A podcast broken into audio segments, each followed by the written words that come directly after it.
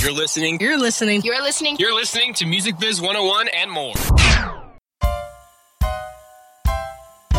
If you want to learn about the music industry and you don't know where to go, tune in to WP 88.7 Brave New Radio. We got managers, producers, record labels, concert promoters galore.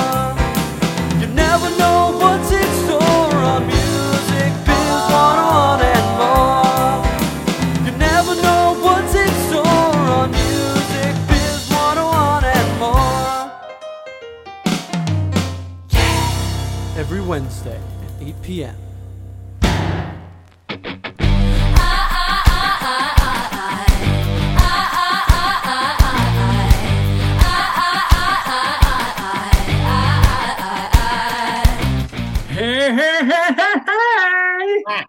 Hey, hey, hey, hey, hey. Music Biz 101. Brave New Radio. I'm your professor, Dr. No, I'm your professor, David Kirk Philp, along with Dr. Esteban. Marcone Emeritus. And we are emeritusly joining you on Brave New Radio, or you're he- hearing our podcast, but the Brave New Radio is at the University of William Paterson in Wayne, New Jersey. The podcast is everywhere you listen to podcasts except Spotify, except Spotify because they took us off because of uh, Marcone and his F bomb policy of many of them. Probably. Yes. Um, we have a great guest today, Lawrence Peryer, who's the Chief Commercial Officer at Lyte. Lawrence will be with us shortly. But until that happens, we should give thanks. Should we not give thanks? Yes, let's give thanks. Thanks, thanks B. So we want to give thanks to the folks at Van Dyne Bruno Inc. and White Hat Management with artists like Dave Matthews, Three Doors Down, St. Vincent and Kiss, Zac Brown, and Team Likes Music. There's only one place for you to go for your band's business management. Go to VB uh, hyphen cpa.com when you're ready. We also want to give thanks to Christine Oi. Bay, a uh-huh. wealth manager at the Forefront Group. It's been a while, so we haven't had our Oy vey lately. Have Yeah. you had your Oy vey lately, kids? Christine has helped many professionals all over the world manage their investments, plan out for their retirement.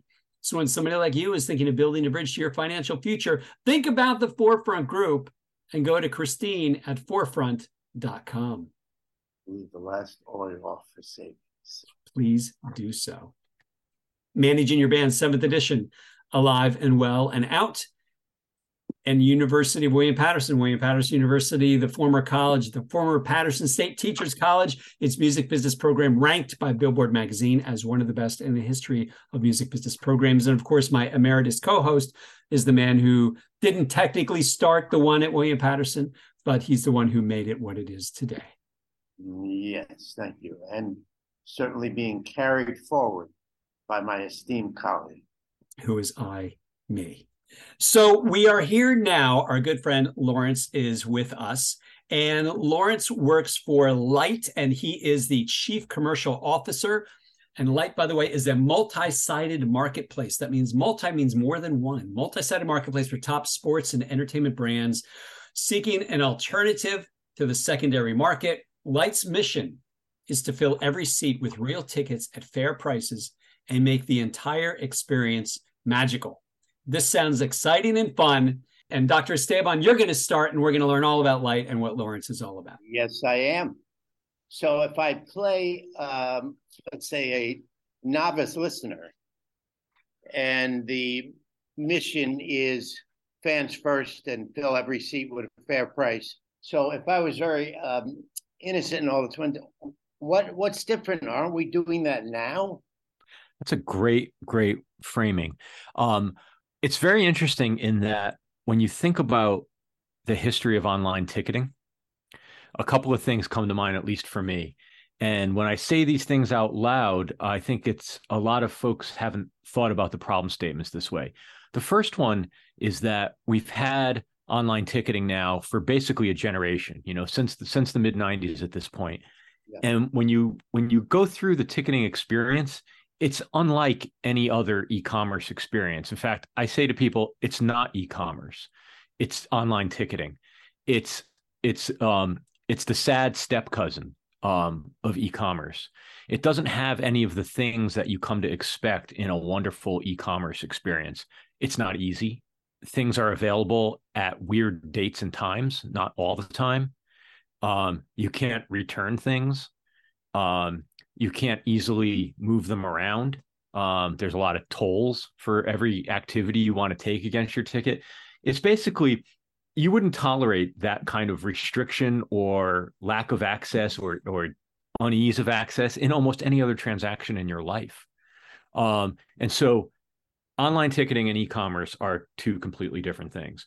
The other is that um, the way our industry has typically defined yield management has meant let's make as much money as humanly possible.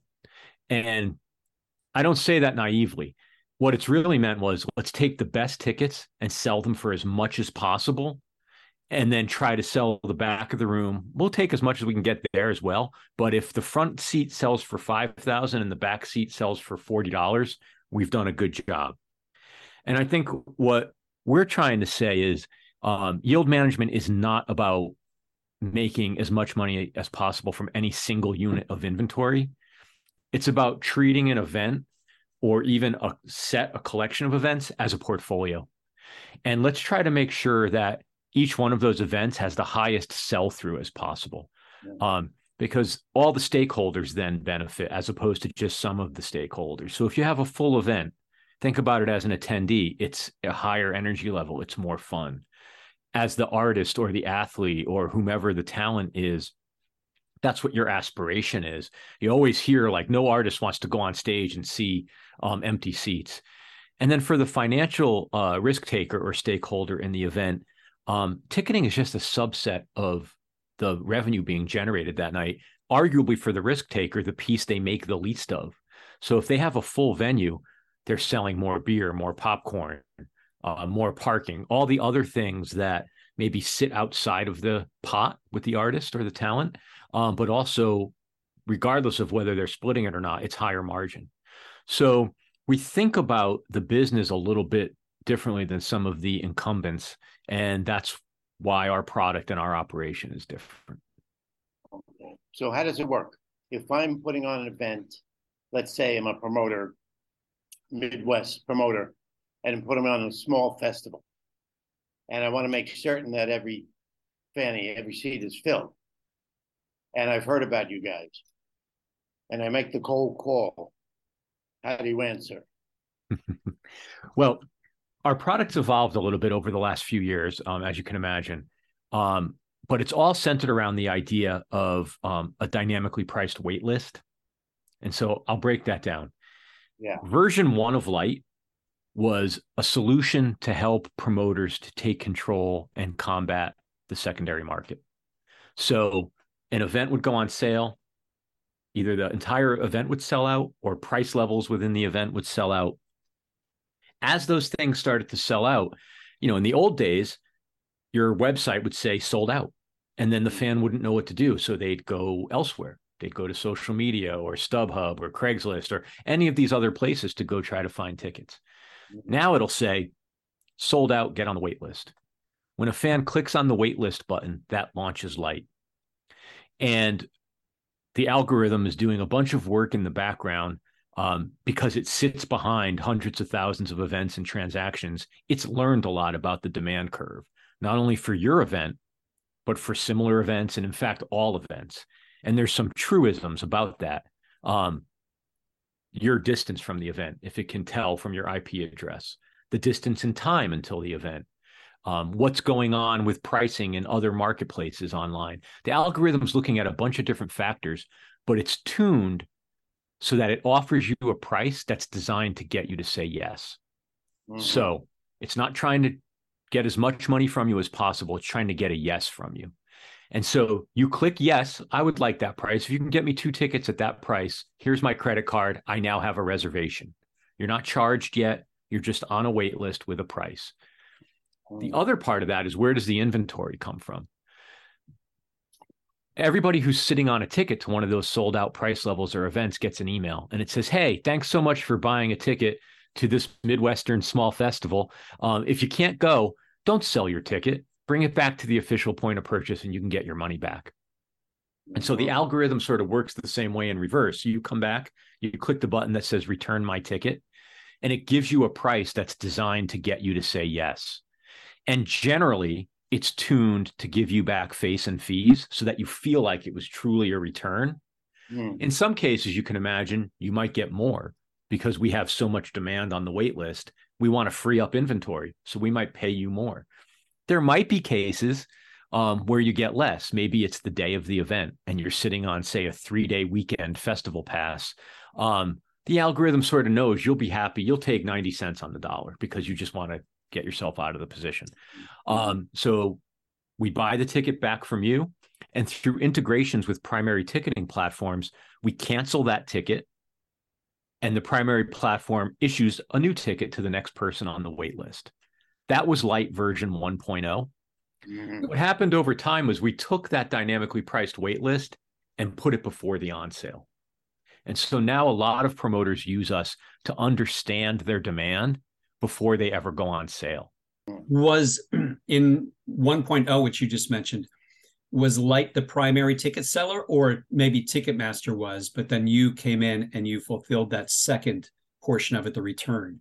The short answer is the platform works whether you have a primary ticketing partner or not. So we have a suite of tools that can, uh, the suite of e-commerce tools that essentially can do the functions of ticketing. But the majority of our business is built upon integrations with third-party ticketers. Yeah, so with your primary ticketer. When uh, you get put on a waiting list, and you said that we're going to make that price very favorable to the person on the waiting list. When do they get to know what that price will be, even if they don't never get a ticket? They know before they get on the wait list. So they're getting on the wait list and they're accepting a price um, and then saying, Yes, I would like that price. If you can get me two tickets at that price or whatever it is, I'll take that price.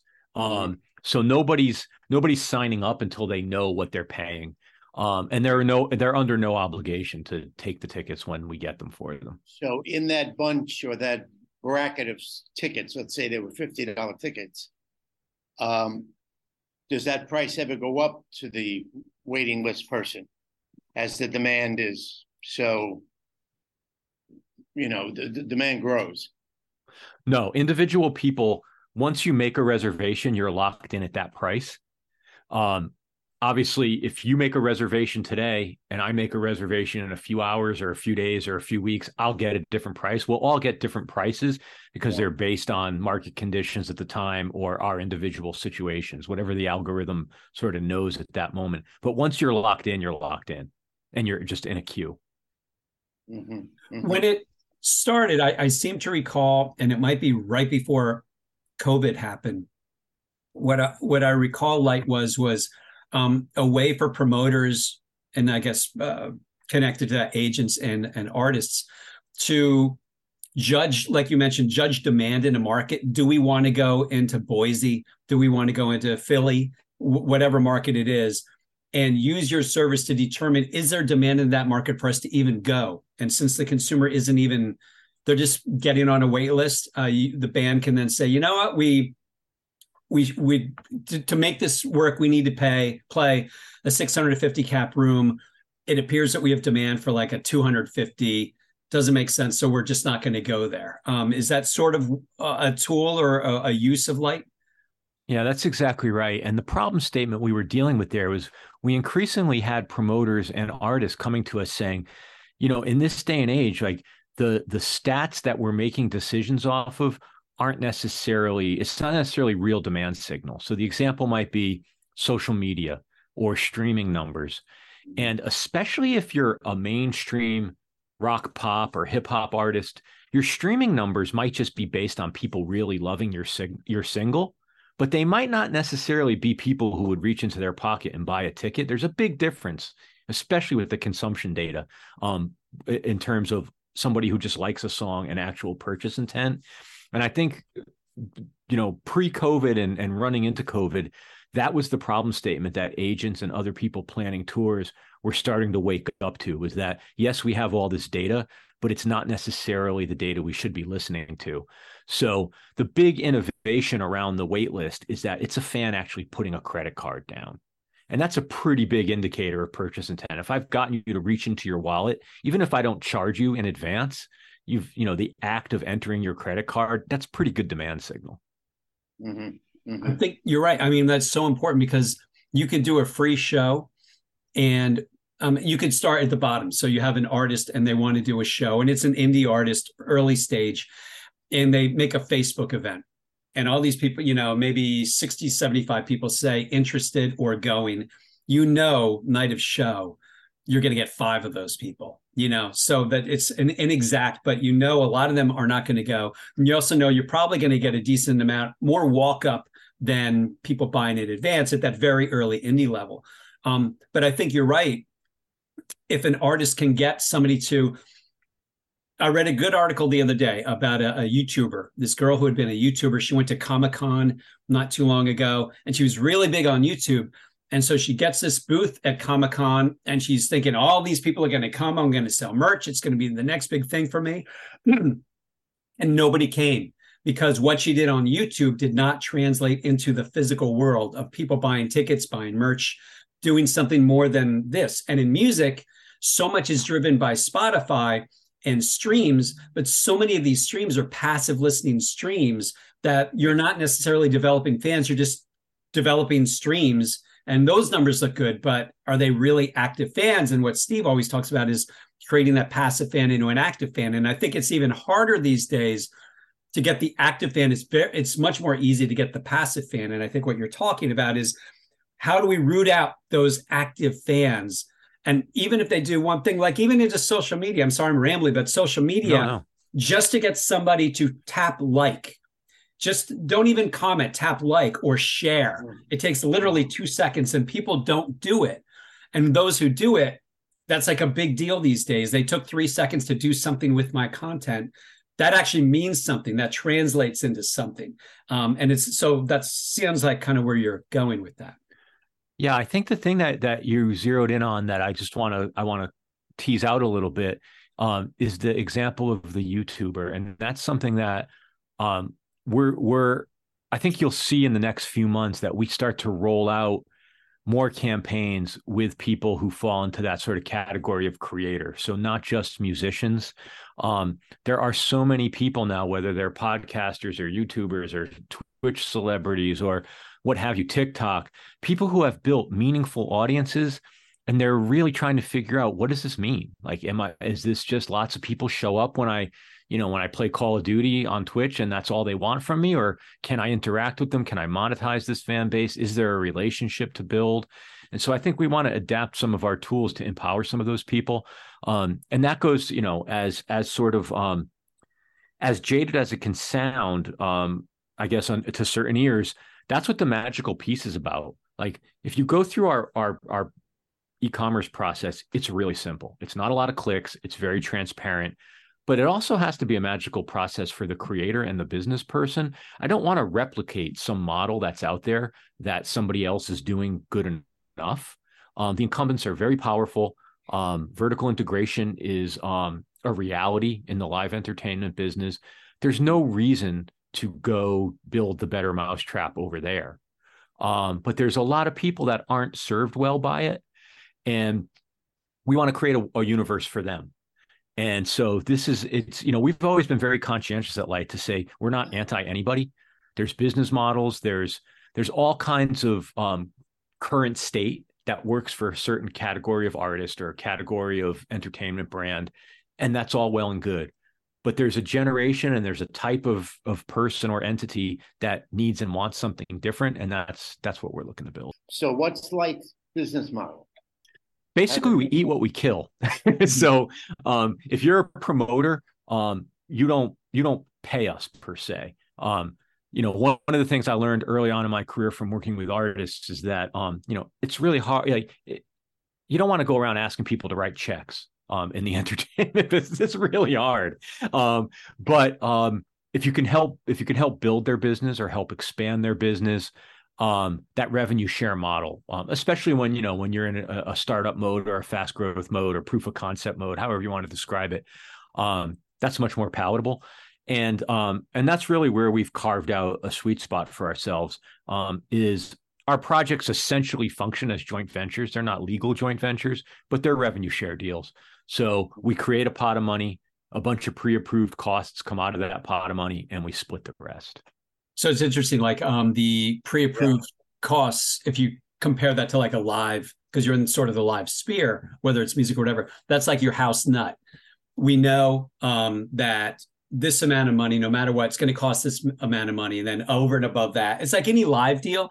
Like if you do a, uh, if a band does a door deal at a, at a venue, um, the split of whatever it's 80, 20, 70, 30, 60, 40, that's after some initial expenses are covered, such as uh, staffing or just the, the front of, you know, front of house sound person or something. So it sounds like that's, you guys are kind of built like that, almost like a door deal, but it's a different kind. Yeah, I think the only distinction I would make, and uh, I apologize if I'm being defensive, is that um, there's no fees from us. In other words, the expenses that come out are just like variable third party costs, so credit cards.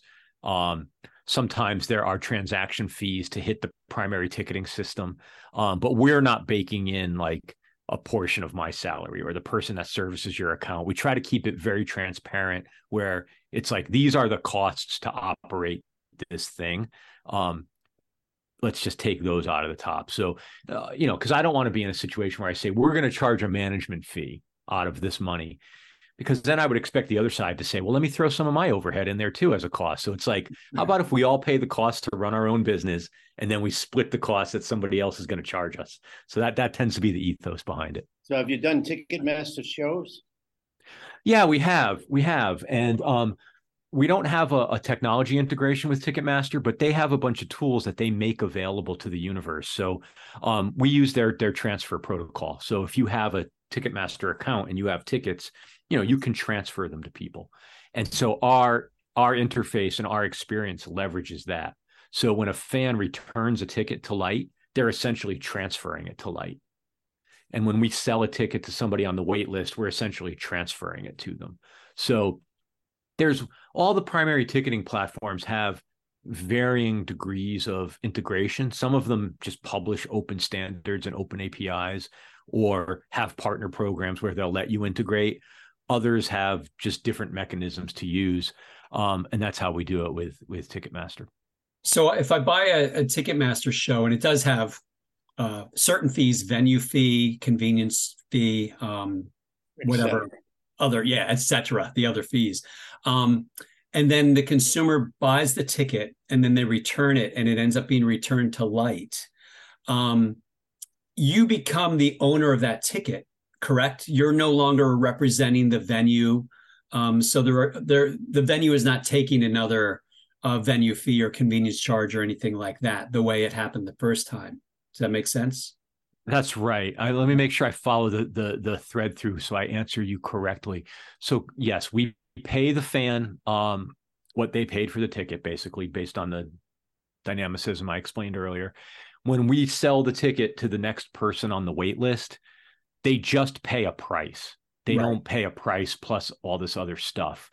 Um, if there are any charges going back to the primary ticketing company, because like I said, some of them do charge like a transaction fee. It's not the same as their outside ticketing fee. It's more about, it's kind of like a fee for providing me the service for access to their system. And it's like a plumbing charge basically. Mm-hmm. Um, that's just that's baked that's on the inside of the price we charge the fan. So the fan doesn't have to do any math. Like if it was an $80 ticket the first time around and now it's you know $87 on Lyte it's $87 it's not 87 plus 90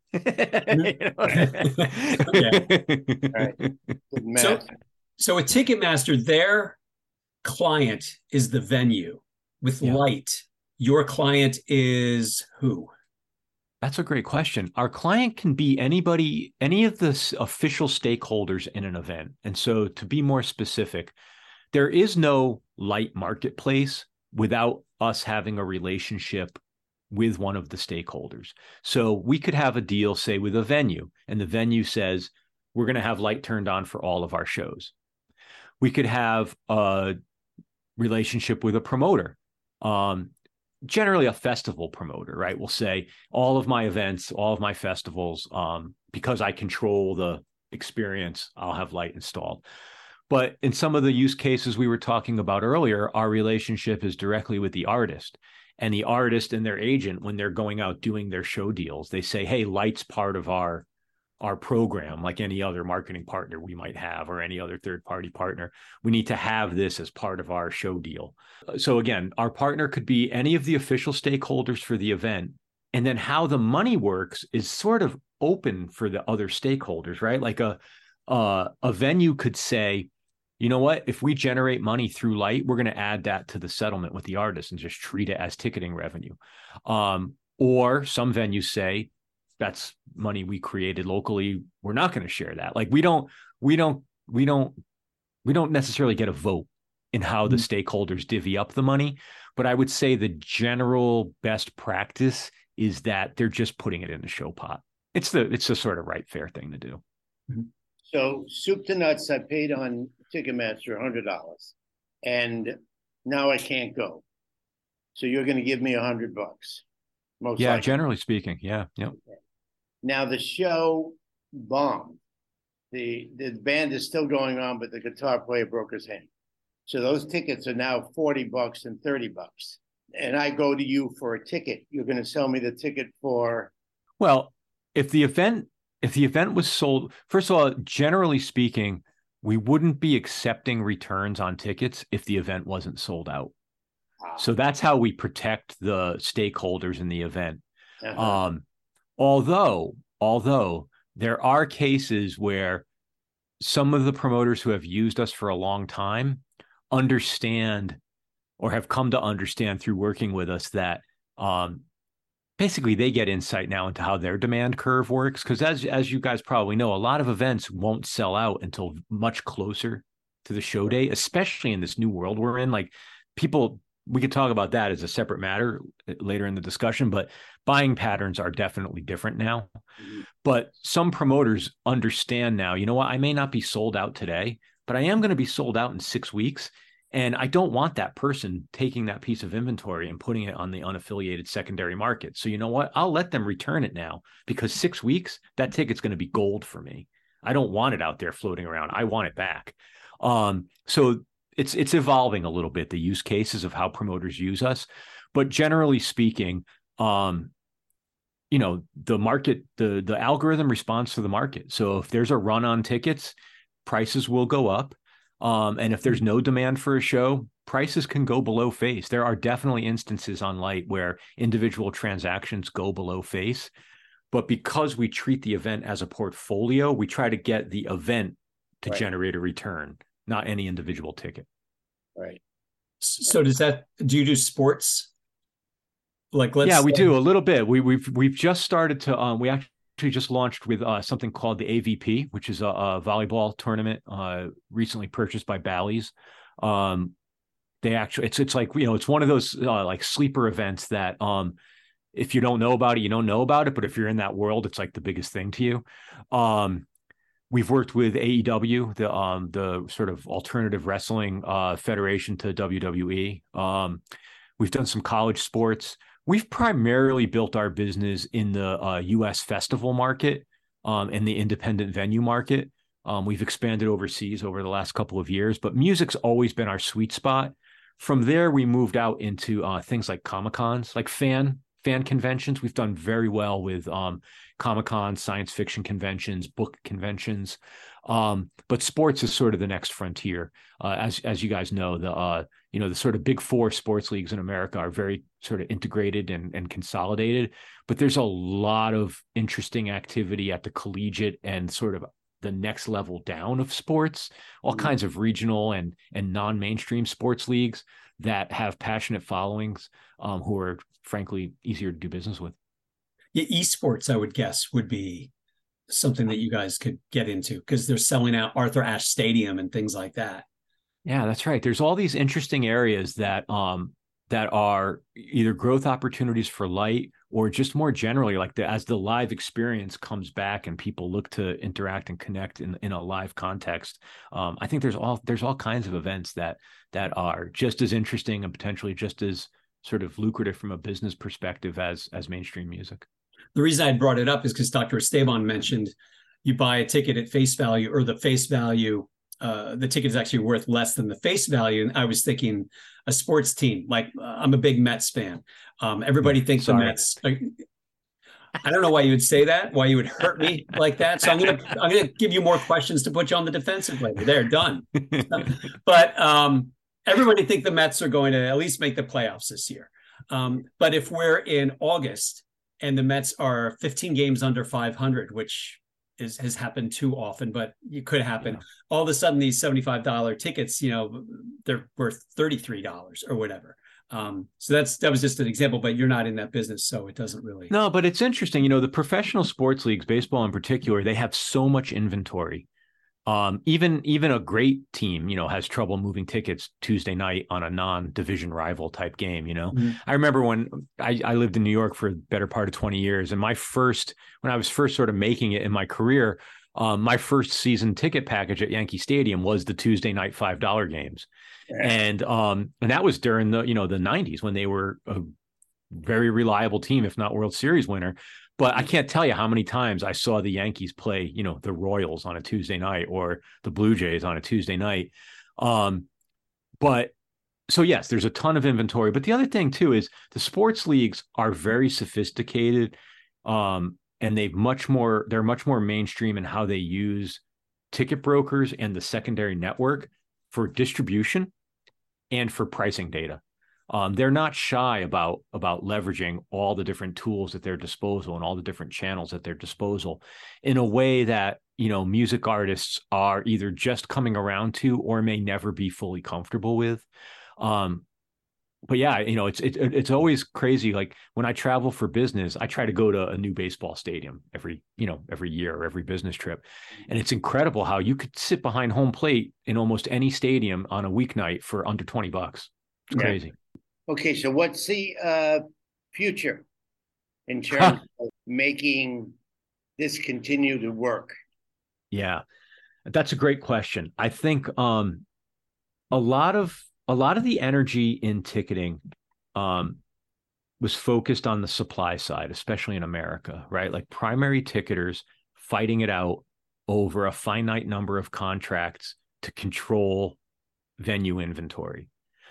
And that's led to a lot of um, distortions in the business model. Venues can get um, big checks up front. A lot of times they'll get signing bonuses. Like the economics um, of primary ticketing, they're wacky. And um, and it's always a crowded market, right? Like as somebody who's been an observer of it for the better part of 25, 30 years, there's these cycles where there'll be a bunch of upstarts, especially in the mid market. Um, and then they'll either fail or get bought out. Um, but it's very rare that a new ticketing brand gets built and established in America. Um, and so that's not really that interesting. um, but it's gonna, you know, and we're see, we're I think we're in the midst of one of those cycles now. It's a very noisy mid market, and it's everybody. It's very zero sum. If I win this client, that means you've lost the client. Like we can't we can't collaborate. We can't share a client the way you can in other territories where there might be multiple ticketers for a venue. So, um, but that's everybody focusing on the supply side. We very deliberately focused on the demand side. Like if we can aggregate demand and give the financial stakeholders in an event sort of actionable insight into their demand, that starts to look like business model innovation. That starts to be like, okay, now we could think about a different world where, you know, under the example you guys gave before, an artist starts to learn, like, you know what, I I can play 30 major cities reliably. But you know what? In the tertiaries or in the secondaries, if I can tour with maybe a scaled down production, or if I tweak the programming a little bit differently, I could afford to go to all these other places. And now all of a sudden, instead of touring every three years, maybe I can have a more reliable career. Maybe I could do things that are more creative. Maybe I could do a different type of presentation. Um, because most of the artists that we all know and love, they're they're sort of a lot of them are interesting outside of just coming out and doing the big extravaganza. Like I might want to see an artist uh you know go on a book tour with an author and talk about a topic that's of interest to them, or I might want to see them do a cut down version of their show, or I might want to see them do a DJ set, or whatever it is. Like generally, a creative person um, is going to have creative ideas, and how do we empower that? How do we help them make money from it in a in a um, in a respectful way of their fan base? How do we keep more people working longer um, so that you know a pop star's career in life doesn't look like a professional athlete's career in life? Like I want somebody to be able to to sort of pursue their their muse for as long as possible. Um, and I think taking all the money off the table um, every time or too early in your career is probably not the best way to go. But why wouldn't you do it if you're afraid that you don't you don't know what your shelf life is? So I, would like to i'd like to focus on the demand um, help artists understand who their fans are where they are develop that relationship and over time just have the ecosystem have more health to it. If more people are going to more events i'm really happy Rapinoe and uh, was just in front of the senate whatever committee again because of the uh, job they didn't do with Swifties tickets. And when we, they were first allowed to buy Ticketmaster, the, the deal, if I recall, was that you could own Ticketmaster if the venues were allowed not, the venues didn't have to exclusively use Ticketmaster. So why do we still have a monopoly? Oh, that's a loaded question. uh, first of all, I, I don't know from monopolies. Like I, I'm, I, there, I, for legal definitions and etc. I, I don't know. What I do know is that, um, let, let me give you some of the positive ways to answer the question. Primary ticketing is difficult. We've seen the biggest e-commerce company, one of the biggest e-commerce enabled companies on the planet in Ticketmaster fall down, trying to, you know, uh, execute it on sale. Um, you can imagine analogs would be like what if you know amazon's going to have say on any given friday they have all the best selling albums all the best selling video games and all the best selling books and all the best selling dvds come out at the same time. Yeah yeah. They don't fall down. Yeah. So primary ticketing is uniquely hard. Um we forget that it's not just the front end uh the front end storefront for fans like if you're a Ticketmaster venue, that's your enterprise. That's like more than your cash register. Like that's your inventory management system. That's your, it's it's a it's a platform that you're running your business off of. Um, and so, how many of those do you want installed? I'm not sure that. Um, and you know, there's all these artifacts of how the American ticketing market's different from, say, the UK and some other territories. But so I think we have, if we have a monopoly, or if we have a few dominant players, um, it's because it's serving both sides of the market right now. The venues, um, the venues have a tremendous revenue stream from their primary ticketers in the form of fees and advances and guarantees. They have a reliable, stable system, um, and that behooves you know a couple of the larger vertically vertically integrated vendors. Now, all that said, it may or may not necessarily need to be that way. Um, but it's a long-term process of education, new technology solutions. You know, there's a, there's a there's a lot of entrenched interests that would have to come around to changing the system. The final point I'd say is I I'm just not one of those people that believe the Taylor Swift thing was um was a fiasco for anybody except the fans. Mm-hmm. Um, when all is said and done, she will have grossed more money in a single day than probably any other artist ever. And I don't think she's that upset about it. Um, it wasn't her first go around using um, Ticketmaster. Um, it wasn't the first time there were controversies with for her using Ticketmaster. So I don't. It doesn't strike me that she's terribly unhappy or dissatisfied, um, or that any of the business stakeholders are really unhappy. Would they have liked for it to not fall down? Mm-hmm. Maybe, but you know, she's the woman that took down Ticketmaster. She she her fans are so passionate they knocked out Ticketmaster. Right. That's that, that's bragging rights, you know. Right. Well, was it a promotional thing? You you believe that all the tickets had to go on sale? All the tickets went on sale at the exact same time instead of putting windows up that would have been so much more sane. Yeah. The thing I can't reconcile and I, I'm hoping that there's someone smarter than me out there who will reconcile this for me. Two things. Yes, I don't think everything had to go on sale at the same time. Like there's like there's there's literally no reason for that. In fact, I don't know why Taylor Swift tickets aren't always on sale. I don't know why I can't go to taylorswift.com and reserve two tickets for Seattle. And then when she books a show in Seattle, I just get a text that says, Hey, LP, you've got two tickets to see Taylor in Seattle. Do you want them? Reply yes. You don't want them? Reply no. Like there's no reason for me to have to go anywhere to get tickets. I should just, they should just always be on sale. When it's your birthday, why can't I just give you two tickets to your favorite artist? And then when they come, you'll get the tickets. So that, so that piece is just antiquated, broken. The business equates the on sale with the marketing. They're, Mhm. they're, they're, it's not like that in almost any other realm. Yeah. Um, the other point, and now I think I forgot it because I talked myself out of it. Um, oh, that problem was supposed to be solved with the verified fan solution. Yes. So that's the other piece that somebody smarter than me needs to explain, which is everybody came in, they registered. Um, how is it there was unprecedented demand if you captured the demand? And why didn't you just meter the number of people that could get in? Um, Right. There were ways to do this. You know, I, I I worked on something similar with the Roger Waters Wall Tour back in 2009, I think it was, and we basically built a manual version of verified fan for Roger.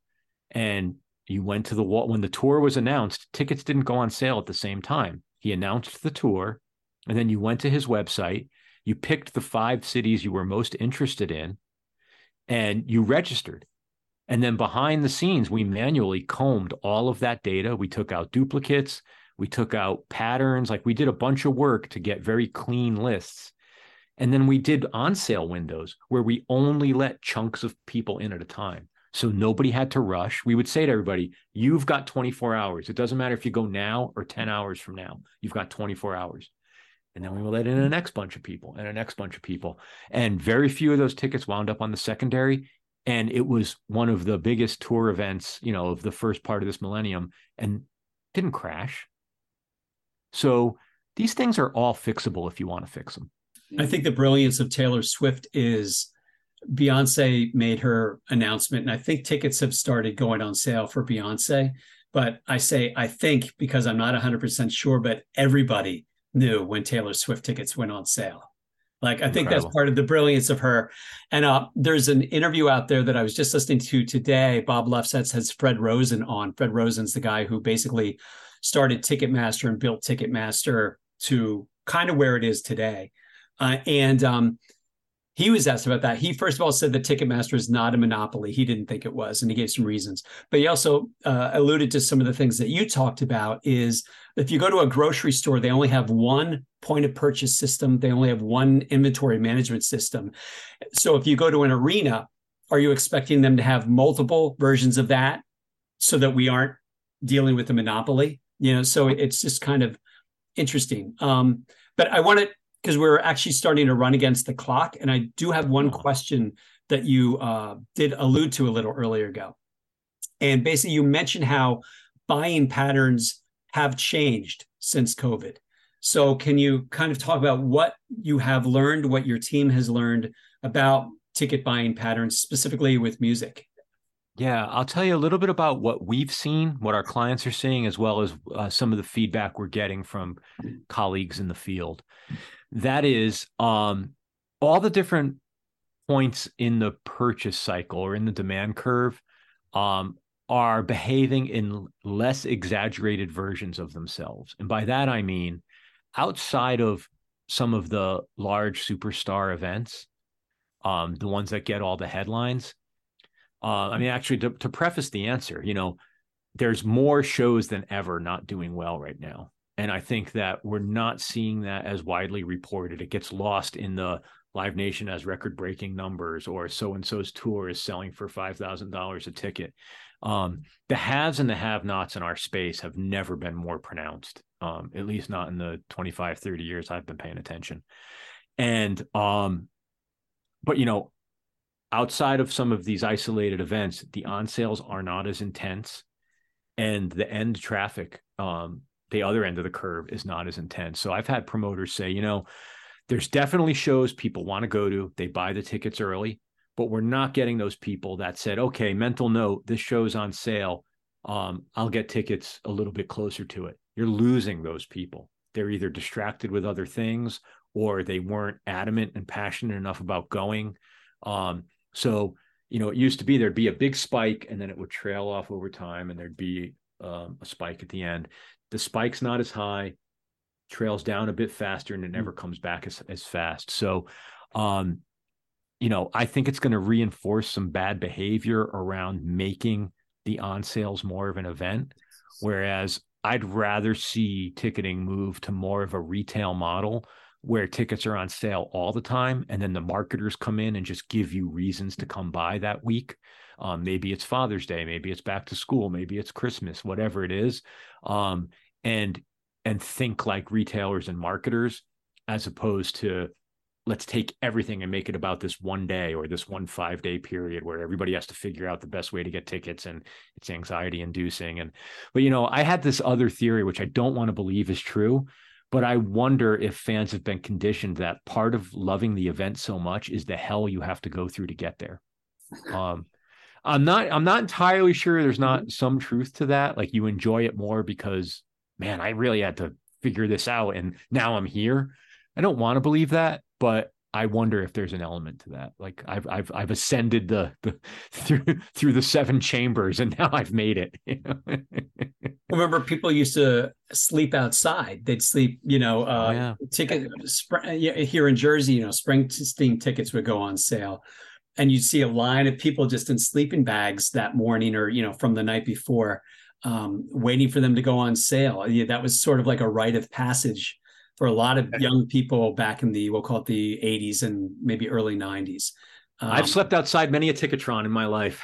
Mm, Ticketron, you know, bringing it up. So we're all showing our age right now, but yeah, yeah, yeah, yeah. what it is. Uh, Dr. Esteban, do you have a final question before we wrap it up? I was just a sort of a comment. We had the students for many years read a book called Ticket Masters, which was I forget who wrote that book, but it was really the history of the from Ticketron up, even prior with the, the Grateful yeah, Dead, uh, their whole mail order thing that they did, and, and, so on.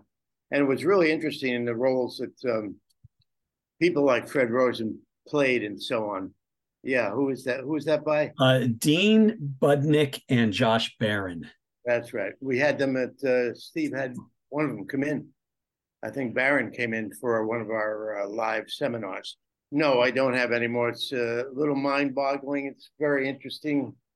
It's getting me thinking of uh, many alternatives. And uh, I yeah. do like that idea of uh, of a retail alternative and why the hell tickets just aren't on on sale all the time. Yeah, I think for some bands in the middle area, like I'm going to see Dawes, who's sort of a, a rockish Americana type band, um, who tours every year um, and they're the and they don't necessarily sell out right away, but they're playing the Beacon in in New New York um, on March 18th, and that's where I'm going to see them. Like they're the type of band who it would make sense for. They seem like the genre. They seem like they have the audience who would like to follow that buying pattern that you're talking about. I question if like the the very big pop star will ever change what they want. There's also the appearance you know, and you're trying to change uh, among their management, maybe about the, the, they all want to be like Taylor Swift now. She has created a culture for the superstar acts, and they all want to have that appearance. And that's why I think maybe at the beginning, at least until it works its way up, you know, you might get that middle tier artist to do that. You know, it's really interesting that you go there, and uh, maybe it's a conversation for another day. But I, I think, I think your comment about how artists look at other artists or artists look up to certain artists. It's it's a big reason why there's a lot of the entrenched i'll call them problems but let's call them realities in the music business. When people say why do artists still sign to record labels? Why do artists still take the big publishing check? Why do artists do certain things around their touring? I think people forget that they're the artists are people mm-hmm. and it's a lot of it's aspirational. Like there's something really exciting about going and signing that contract and getting that check, even though you probably know There's, there's some strings attached. Arguably, most of them maybe don't know, but there's strings attached. I might regret this someday, but my God, I'm going to get my record and it's going to have such and such logo on it. And my favorite band had that logo on their record. I made it. Like that's that's real and it's fair. Um, I just don't want to see people get exploited because of their aspirations. Yeah. Well, we'll close it. We'll close it there because we have aspirations of finishing this interview, uh, and there were no strings attached, and it was uh, it was really good though, Lawrence. So we want to thank yeah. you. Yeah, thank you both. Uh, thank you both. I, when I lived in New York, I was well aware of your program. I didn't realize you were podcasting, so I apologize for that. But I remember Paul being on quite a bit and other friends from Warner. Um, so I feel very honored that you had me. Thank you very much. Where are you now? I'm just outside of Seattle. Ah, Oh, nice. Oh, great. Um, yeah, yeah it, it's great to have you. We I actually Paul had introduced me to you so that we could have you on. So it took four years or so to get you on, but, um, but we got you. I'm more interesting now. Yeah, you are back. Well, you were with Amazon back then, and you were working on a ticketing platform that never worked or that never took place, and that um, I was going to ask you about it, but we're actually out of time, and you probably signed an NDA about it anyway, so you probably can't talk about it. So I was in odds up and down. so yeah, so it never happened. It's not even on his LinkedIn. Don't never happen. All right. So, uh, Dr. Esteban, thank you very much for being here today. Well, thank you, Professor Philp. And thank you very much. And thank you, listeners, for listening because it's great of you to listen and to have ears and to uh, take part in our wonderful, wonderful show called Music Biz 101 and more. So, at the end of every show, Lawrence, do you know what we say? We do not say hello. Do you have any idea what we do say at the end of every show? Remind me. We say adios, adios. Fare thee well. Fare thee well. There we go. Grateful Dan.